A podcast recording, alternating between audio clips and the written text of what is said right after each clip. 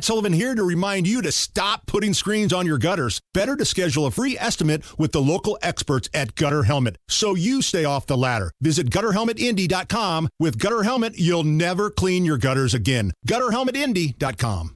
You set them up and I'll knock them back, Lloyd. One by one. We are gonna read booze news, cause it's really fun. So good. Hammer Nigel presents Booze news, booze news.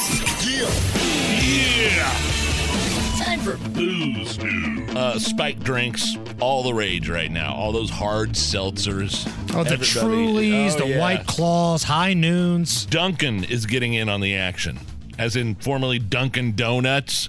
Really? They're adding spiked coffees and teas to their menu. Uh, let's see. Uh, boozy iced coffee and teas called Dunkin' Spiked. Uh, caramel, mocha, vanilla. And here's the part that really cracks me up.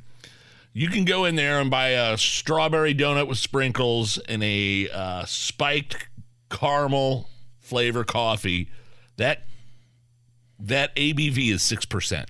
Oh, These spiked co- the coffees, like to give you an idea, Miller Lite is four point two percent. A Miller Right. Lite that's very that's low. These spiked coffees, six percent alcohol.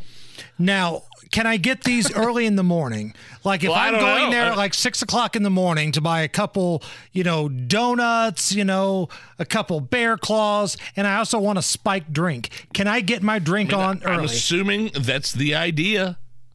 Like you can't for that alcoholic that's limit. on the go. It's got to go to work. It's got things to do. So I'm looking at the tea flavors here. The tea flavors are strawberry, dragon fruit, mango, pineapple. The tea has 5% alcohol oh, by volume. well. So the coffee gives you a little extra kick.